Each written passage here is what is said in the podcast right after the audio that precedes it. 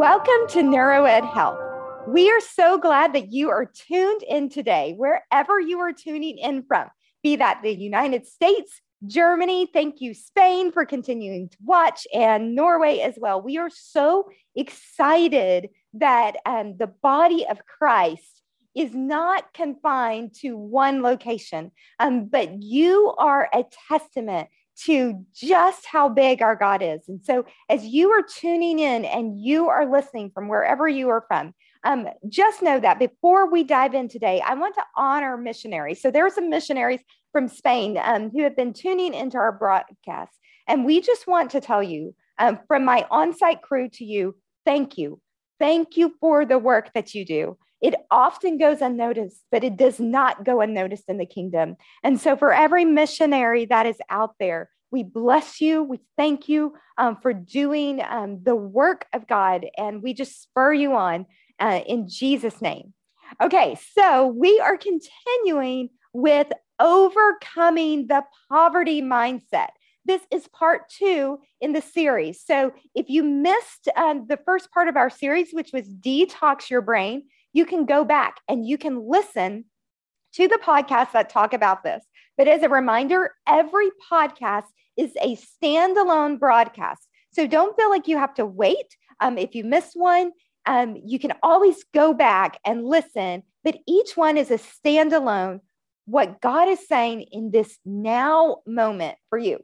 This is part two, but it is independent of part one. Okay, so overcoming poverty mentality. As we talked about that last week, I'm going to do a very quick recap. So, as we talked about that, we were discovering some symptoms of having a poverty mindset and how that can even impact choices that you're making regarding your nutrition. But it's not just limited to physical nutrition. You see, nutrition is whatever we need to fuel us forward and to sustain us. And so for you, that may not look like the food on your plate. It may look like um, your marriage. It may look like your um, time as a parent. It may look like if you are in business or ministry, whatever it is He's called you to.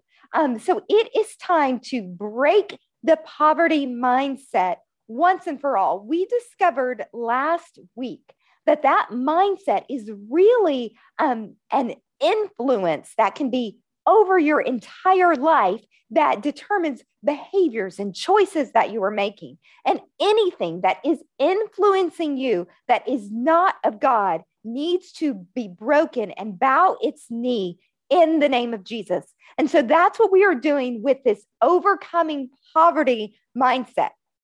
Okay, so for all of you who don't know, um, as much as I'm a scientist, I am also an artist. And so um, I was a dancer and also I, I do a little bit of visual art as well. So I want to start today by talking w- to you about something that is crucial that every artist, every visual artist must know. And it's this word called perspective. So if you are taking notes, I want you to put that word really big and bold at the top of your page or the, t- the top of your phone, wherever you're taking notes. And I want you to just take a look at that word perspective. So I'm going to be quiet for just a moment while you figure out what that word means.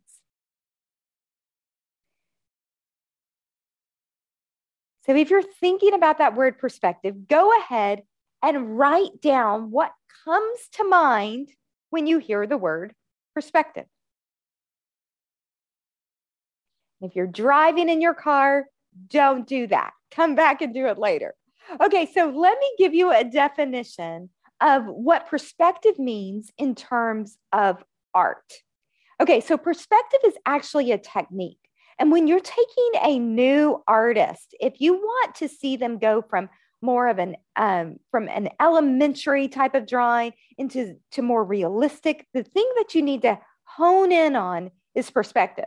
So i used to teach this art class to um, kids who were between the age of 10 and 15 and they had an immense love for art. And it was just kind of a place where we gathered together. We would just hang out and we would learn something new about the creative process. But for weeks on end, and really I should say months on end, I honed in on perspective.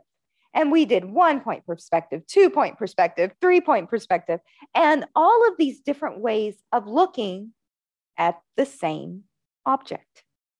And so I had a child one day, she asked me, Miss Tamara, when are we going to get off of perspective?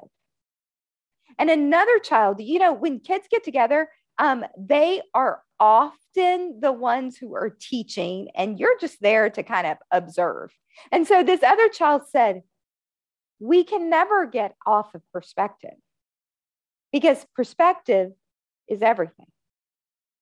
And I said, I'm going to take that one to the bank. Perspective is everything. So in art, it's a technique for creating this idea of depth and space. Um, we take what is a two dimensional, like on a flat surface, and we can make it look three dimensional if we're trained well in perspective.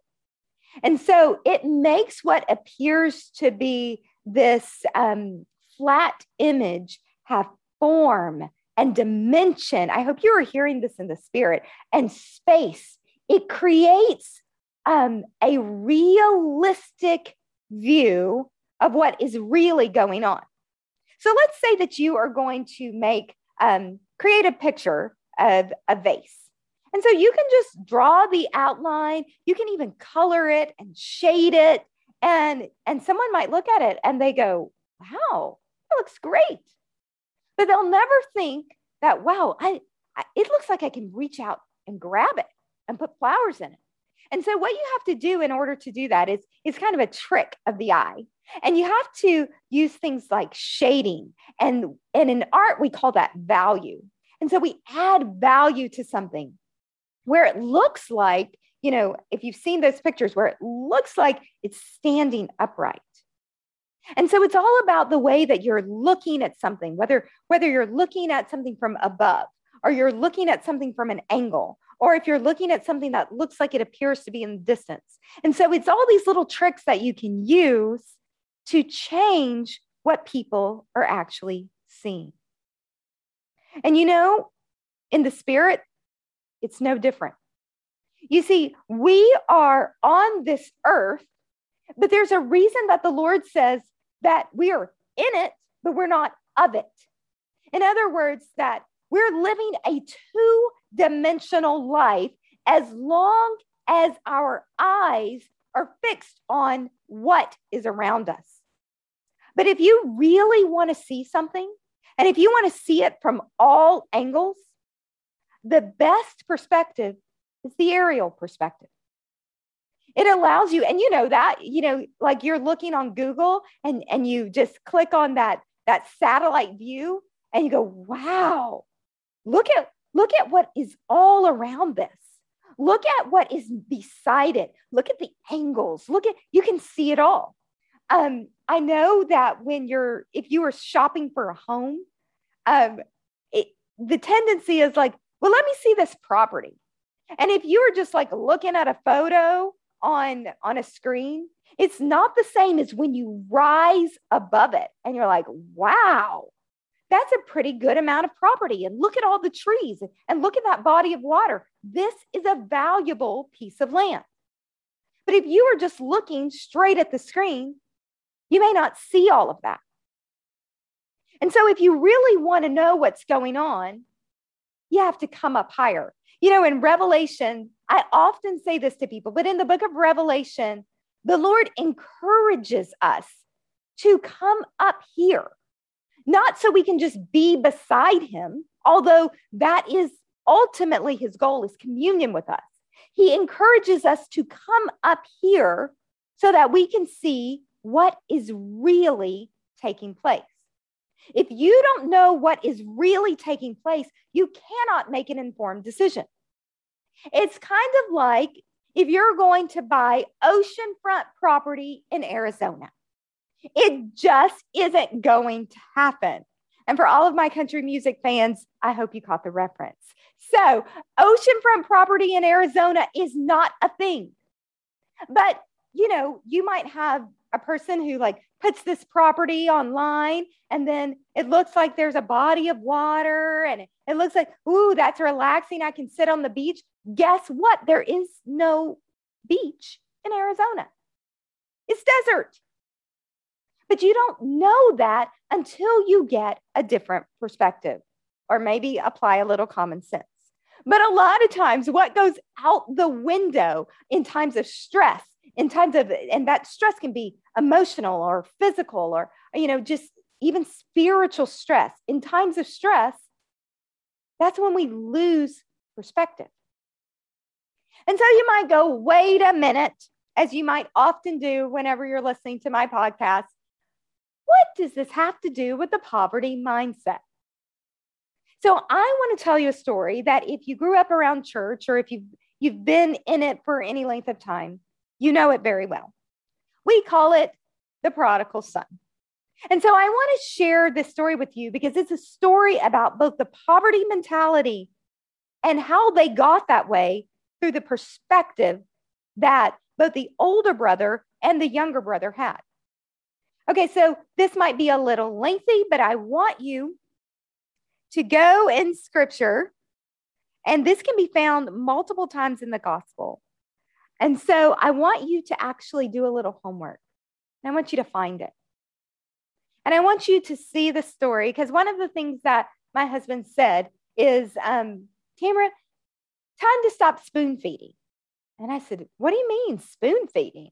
And he's like, You know, one of the things that that we are discovering that people have not been trained in is how to search the scriptures for themselves. We've grown up on a diet where we go to church and it's right there on the screen. And I love technology.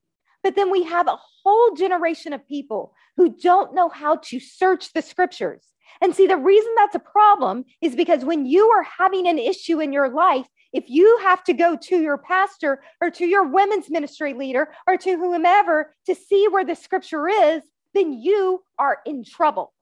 And so he said, I want you to start by telling them how to find it, but not giving them the address. Because if you are ever going to find a love for the word of God, you have to do it for yourself. No one was ever nourished by what the person sitting next to them was eating. It has to be what you are putting into you. Okay, so I'm just going to give you a hint. You're going to look in the Gospels. And if you are like, Tamara, I don't even know where to begin, there's this great thing called Google. Okay, and so I want you to get into the habit of going, okay, there's nothing wrong with going to Google to find what I need to find. So you're going to Google the prodigal son. And for those of you who are new to the study of scripture, I'm actually going to spell prodigal to you because my job in the kingdom right now is to train up people who are not eating baby food, but that are eating the meat. Okay, so I am quite aware that you may be new to the study of scripture. So I'm going to spell that word prodigal for you because it's not a, a word that we usually use in modern day language, and it's P R O D I G A L. Okay, so if you already knew that, yay for you. There is no reward at the end for that, but good for you. Okay, so I want you to Google prodigal son.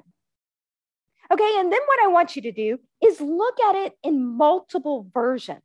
So if you um, came from a denomination where you're like, oh, this is the only one to use, I'm going to tell you right now, you are missing out. Because, see, just like people speak in different ways, and maybe the person who is speaking to you, you're like, I always get what that person is saying. And then you might have another person and they're saying the exact same thing, but they're speaking in a language that you don't really get, that you really can't understand. There's not a problem in hearing the same thing with different methods. And that's all versions are. We make them into more than that. And we want to make all these rules and regulations. What you need to know is very simple. Some are word for word translation from the Greek, the Hebrew, the Aramaic. Some are really more of just like, let's get the concept. So you have to know what you are looking at. So don't get your feathers in a ruffle because someone um, is just giving a concept. That's the point of that particular version. And so sometimes we need the word for word in our study time, and sometimes we just need the broader picture. But whatever is speaking to you in the moment, that is the version that you need to be using. And only the Lord can tell you that. No one else can. Okay, so I'm going to read this and it's going to be a little lengthy. And hopefully, if you are listening and you're in a place where you can actually Google prodigal son, maybe you found the version and the scripture reference for yourself. Okay, now the older son was out working in the field when his brother returned. And as he approached the house, he heard the music of celebration. So this is farther on into the story of the prodigal son. This is like towards the end. So he heard the music of celebration and dancing. He called over one of the servants and asked, What's going on? The servant replied, It's your younger brother. He's returned home, and your father, he's throwing a party to celebrate his homecoming. The older son became angry and refused to go in and celebrate. So his father came out and pleaded with him, saying, Come and enjoy the feast with us. The son said, Father, listen.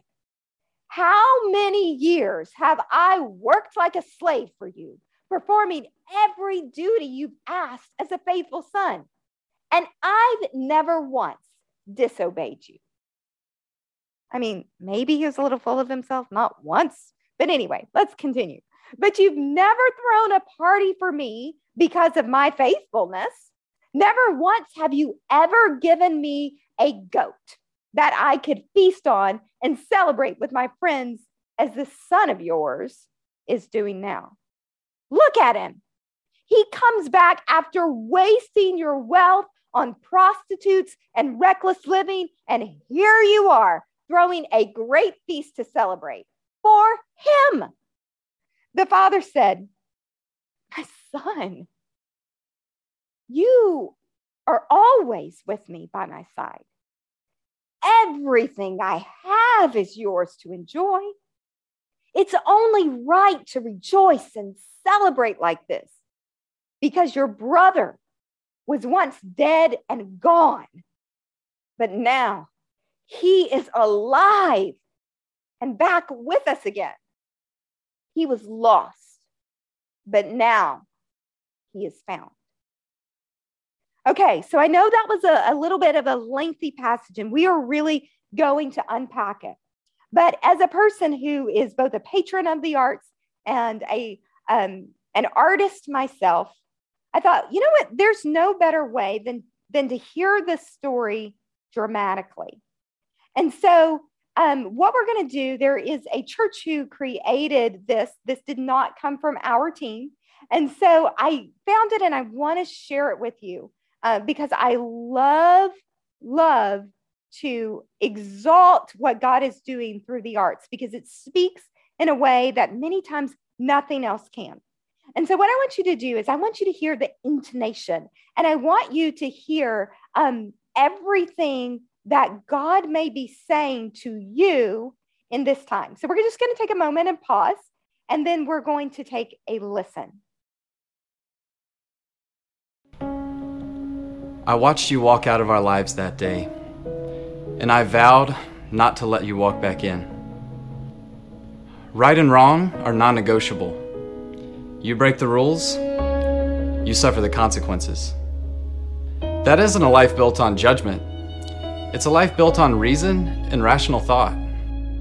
It's a life that I can understand and control. Some people may call it arrogance. I just call it doing the right thing. I'm just standing by my convictions. So, go ahead. Throw away your self worth. Ruin your reputation. But don't expect me to pity you. I don't want to be seen with you. You chose to turn away from the truth. Maybe you should think about getting your priorities straight. Because when this is all over, you'll have to answer for what you did. I haven't grown weary of doing good. and it's come with great sacrifice. I have given up worldly pleasures, and I've constantly kept my nose to the grindstone so that I could keep Dad happy. I've run the race without turning to the left or to the right. Your sin unnerves me. You embody everything that I've tried so hard to deny lust, greed, foolishness. After all my efforts to be such a good son, you've been the worst son imaginable. You come home with your tail tucked between your legs and think that you can be welcomed back in just because you say you're sorry? I always thought that if you returned home, Dad would just send you straight back to the depravity that you left us for. Or, at the very least, that he would make you repay him for everything that you did. But when you did show up, Dad welcomed you with open arms, kissed you, even threw you a big party. Isn't this all backwards? Why are you getting all the rewards that I deserve? Dad may still be willing to call you a son, but don't ever expect me to call you a brother.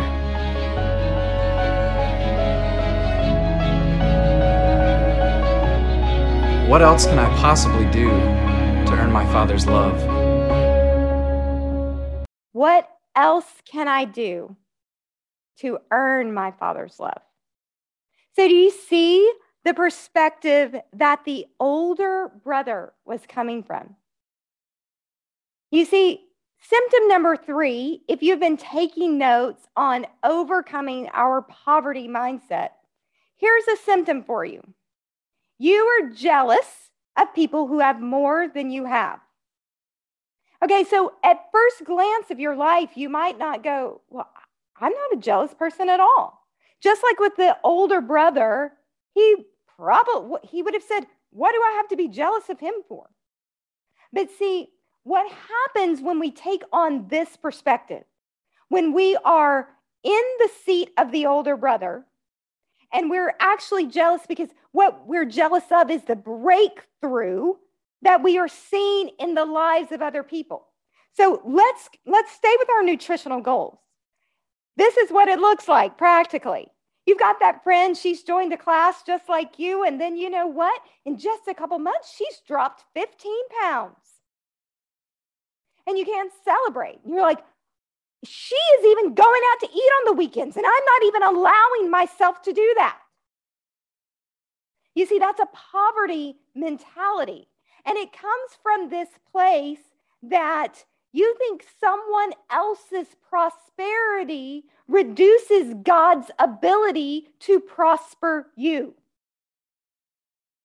And so, with the older brother, you see, he had the entire farm. But he was so busy trying to earn the father's love. That's religion. That he had to do this and he had to do that and then it even, he adopted a critical spirit because of it. And he began to look down on others who weren't playing by the rules. You know this is you if you have said, the lines between right and wrong are very clear. And I know that, that what I just said is not popular. And I don't mean the thus saith the Lord. But sometimes we allow our backgrounds and our, our denominational upbringing to determine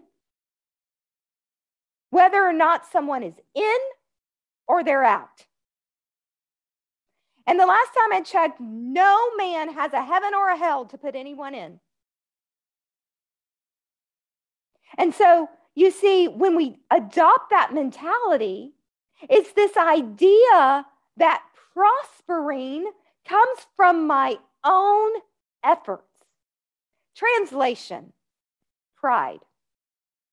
And last time I checked, scripture says pride comes before the fall. And so it's not very long if you have adopted that mentality. What I want you to do is pray and repent and ask the Lord to show you something different. You see, so many times within the body of Christ, we're supposed to be this hospital for the hurting. And, and sometimes we adopt that, but then once someone gets saved, we hold them to a standard that God Himself is not even holding them to. And it comes from this idea that love must be earned. If you've ever found yourself going, I don't understand, I did all the right things. I didn't cuss, I didn't chew, I didn't run with boys who do. Y'all have heard that phrase? And you think, you think somehow that that is how you get the Father's love. And then you equate that to, to where your status is in life. These people have a lot of money. So they've checked the boxes and they've done what's right. I'm struggling financially, so I must have done something wrong. That is older brother mentality. Love cannot be earned, love was freely given. When we try to see God with human eyes, we cannot possibly understand our world. You see, because that's the wrong perspective. Everything falls flat when we try to do that. We become this two dimensional drawing without realism and depth to it because we have the wrong perspective. So, what I love about that story is we often will focus on what was the older one doing? What was the younger one doing? What this is really a story about the father. And we and we take on these perspectives that simply aren't the clearest ones. And if you didn't know it, newsflash, it's always about him. Your whole life is a story. It's called history, his story for a reason. Because it's about his glory. And you might come from, from this poverty mentality that says, well, that's selfish. But it but that's a lack of understanding. If it's about his glory, it's about your good because that is the character and the nature of our God. So the brothers, they didn't just have a misunderstanding of their position. It was a misunderstanding of who the Father is. So the only way that the older brother began to adopt that poverty mindset that, that was wrapped in jealousy is he had no idea who his father is. And sometimes you are persisting in this place of poverty because you have a lack of understanding of who your father is. And what you've done is if you've taken your earthly father, and maybe he was great and he was amazing. I, I, see that a lot of times with people who grew up in Christian homes and they had this really great dad. And so they they take this this idea of who father is and they overlay it over their heavenly father. And guess what? Even if you had the most amazing dad on the face of the earth, he will fall short of everything that God is. And then sometimes people had a hard childhood and they had a, a father who was abusive or a father who was absent. And then they take that and they overlay it on who their heavenly father is and you still fall short. So, either side of the spectrum, you will fall flat if you do not have the right perspective. And see, the way of having the right perspective of who God is is found in His Word. And it's found in creation. You see, Romans chapter 1 tells us that what may be known about God has been plain to, has been made plain to us. You see, He's speaking all the time. But what we are doing is we're not hearing from him. We are taking nourishment that someone else has and we're taking it as our own, and we wonder why we're confused. You have the wrong perspective. So this idea that love must be earned. Did you hear um, in the in the dramatic interpretation all of the things he said? He may welcome you as as his son, but you will never be my brother. And in the church, we have done that time and time again, drawing lines about who our brother is. You do not have the ability to say who is in or out of the family. Only the Lord does. See, it's a gross misinterpretation of what love actually is. Love is not earned. He says that our righteousness is as filthy rags. And so, if you're struggling with nutritional goals, I'm going to tell you something that, that you can't find on a weight loss program, that you can't find at the gym. I'm going to tell you what I think you really need to hear. Your efforts are worthless, and they are in vain. And you might go, no, wait a minute, Tamara, wait a minute, because I, I have to have some responsibility. We're not supposed to just be so lackadaisical and, and just let things happen to us. Really? Is, is that because you just want to be in control? Your righteousness. Did you hear in the dramatic interpretation? He was saying, This was a life that I can control. This was a life that I understood the rules and the regulations. But see, when you press in to the Father, when you press in and, and you, you foster intimacy, then He's going to tell you what you need to eat. You see, poverty mentality, the, the thing that it comes against is trust. And so you want you want me to partner with you and go, all right, so you need to have one hard boiled egg and a glass of water and three pistachios and make sure that they're flavored this way. That's what you want. For me, you're not going to get it. Because the only thing that is going to lead you into a life of health, be that mental health, physical health, spiritual health, the only thing that will get you there is you are going to feed yourself. You must feast on what the Father is saying, both in His Word and then what He is saying to you every step of the way. Because, see, He created you. He knows you inside and out in a way that I, no medical professional, no nutritional uh, professional, no guy at the gym who's supposed to be your personal trainer, they're, they are simply tools in the hands of an almighty God.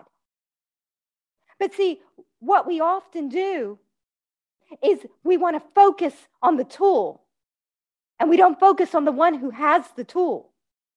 You see, if we just look at the hammer, no work will get done. It takes the carpenter to pick up that hammer to craft whatever it is that is to be built.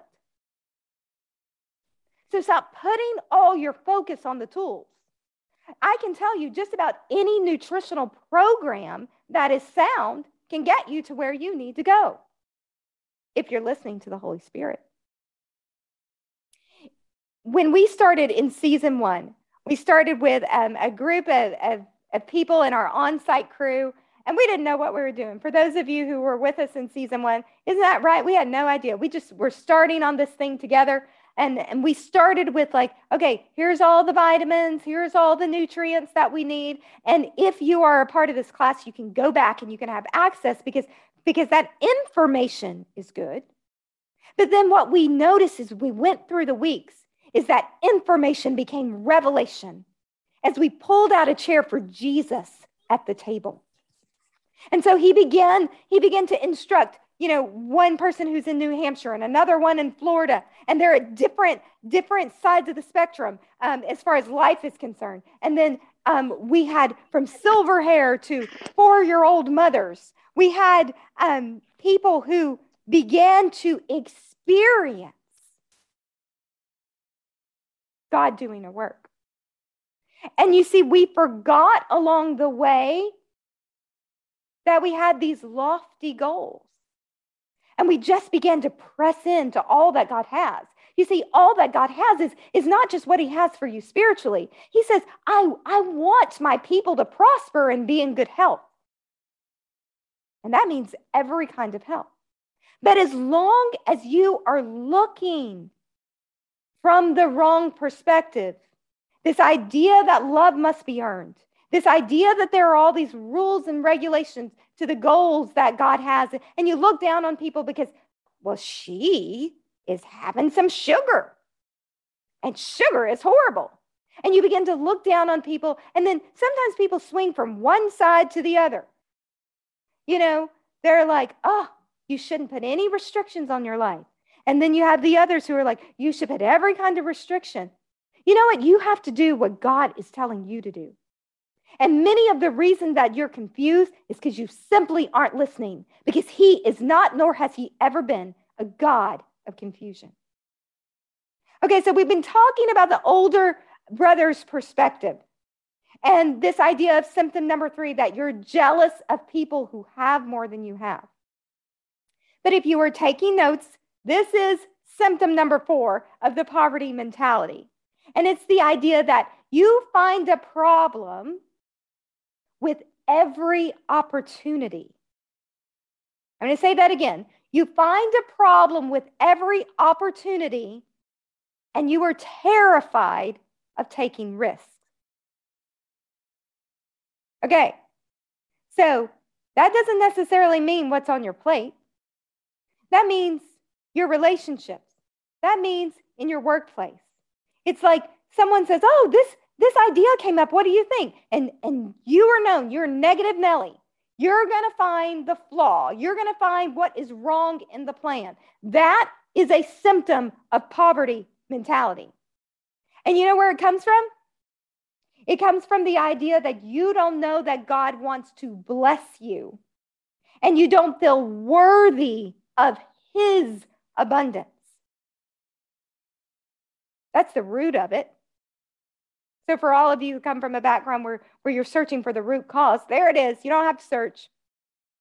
It's this idea that God cannot and doesn't have a desire to bless you. And so, this is where the younger son's perspective comes in. So, older brother, love must be earned. Younger brother, love is uncertain. And so I want you to think about your life. And I want you to think have you found yourself in either of those camps?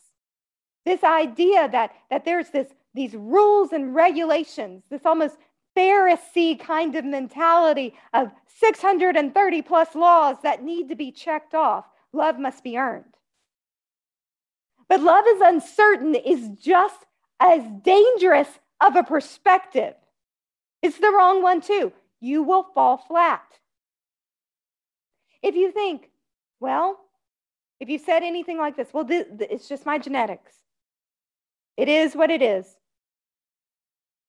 My mother was overweight, my grandmother was overweight, and even my next door neighbor was overweight, and somehow that has something to do with me. And so you, you find yourself taking on the weight that was never yours to carry. And I mean that both physically and figuratively. So you take on the weight because you have no idea what Jesus actually did on the cross for you. You see, you don't come from, from the, the Smith bloodline or the whatever your last name is, Jones bloodline, wherever you're coming from. You don't come from that bloodline. Either you are a new creation in Christ or you are not. And so sometimes we get so focused and the hunting down and like writing down all the things. My great great grandma did this, and so now I'm bearing it. No, see, that's a curse. And when Jesus died on the cross, he broke the curse. And so if you are living in that, you are only living in that by choice. You can step over into a new family line. But see, that was where the younger son, he was out in the fields trying to, to just eat even what the pigs were eating. And he began to rehearse all the reasons why he was not worthy to sit at the table. But see, both brothers, I'm going to say it again, it wasn't just a misunderstanding of their position, it was a misunderstanding of who the Father is. And I think we, as the body of Christ, it is time for us to know our Father. We don't know his voice because we haven't taken the time to, to draw away and to listen to what the Spirit of God is saying to the church. And it's time for us to, to stop, you know, I love classes. Obviously, we are in one right now. But it's time for us to stop, stop running to the next class and the next formula and the next worship song. And all of those things, they're tools in the hands of a loving God. But it is the loving God that you are to focus on, not the tools. And so, if you are wanting to break the poverty m- mindset so it doesn't show up in what either you're, you're consuming or not consuming, if you want to do that, then you have to get a God's perspective, God of all universe, the only one there is. You have to get his perspective on your life. You got to hear what he's saying about your marriage because maybe your your eating problems are it's not an eating problem at all and it's a marital problem. Oh yes, I went there. And maybe the whole reason that you are overeating is because you are stressed beyond measure. Don't fix the plate, fix what's happening in your relationship. And the only one who can do that is God Himself. Maybe you're binging on things that are unhealthy, have nothing to do with you having a sweet tooth, and everything to do with the fact that you are constantly procrastinating and not doing the things that God has called you into. But you see, you can sit on a therapist's couch for the rest of your days, or you can sit at the feet of the King of Kings. And in one word, he can change your life. I love resources, obviously, in our practice. I'm here to be a resource, but I am simply a tool. My job is to point you to what God is saying to you. And oh, we're going to use every tool we can. We use labs, we use um, all kinds of neurotech devices. I can hook you up to anything that you want or anything that I think you should have. But the idea, that's not the end result. The idea is to point you towards heaven so that you get an aerial view. I don't like to keep people in my practice on and on. You know, I have colleagues who are like, Yeah, I've been seeing this lady for the past 10 years. And I go, What? And she's not better? You ought to close your doors. But see, God wants to move you from glory to glory to glory, not from trauma situation to trauma situation and trauma situation. He wants it done because it was finished on the cross. He wants you well, He wants you whole, and not for yourself. You see, that was the final thing that the brothers misunderstood. Because, see, as they were understanding their position and they had the wrong perspective, the problem is they both were so inwardly focused. And that is the danger in the poverty mentality. It gets you consumed with self. It's a me, me, me. And really, if you will just turn your eyes on Jesus, look full in his wonderful face. I have quoted this hymn time and time again, but I think it's a now word for the church. So if you're not familiar with that hymn, it says, Turn your eyes on Jesus, look full in his wonderful face and the things of earth will grow strangely dim. It means they're not going to bother you anymore. Mother who's worried about that son, the things of earth will grow strangely dim. Daughter who doesn't know how to relate to her father, the things of earth will grow strangely dim. Wife, husband who don't know how to communicate with each other, the things of earth will grow strangely dim in the light of his glory and grace. Because, see, when he shows up on the scene, love shows up on, the scene. And it cannot be earned, and it is not uncertain. It is simply a gift so that you can become all that he intended you to be at the beginning of time.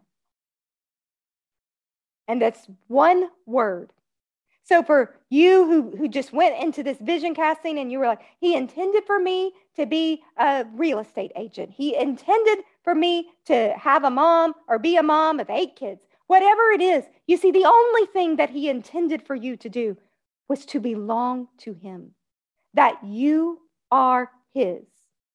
And see, whether you are a mom, a nurse, a student, a father,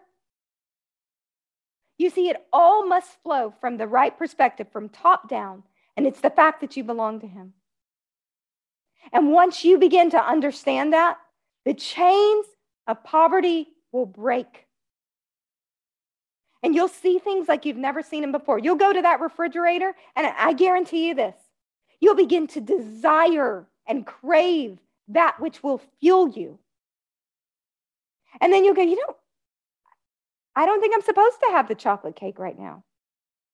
And then for those of you who have led such a restrictive lifestyle, you'll go to the refrigerator and he'll say to you, eat the cake. You see, because it's not about checking things off the list, it's about hearing from God in every single area of our lives.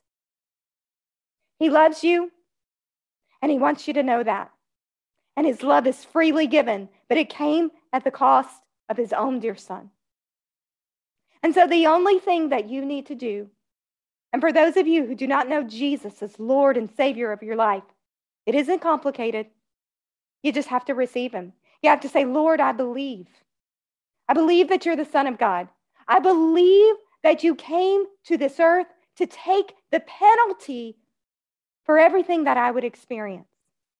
And that curse is broken in Jesus' name.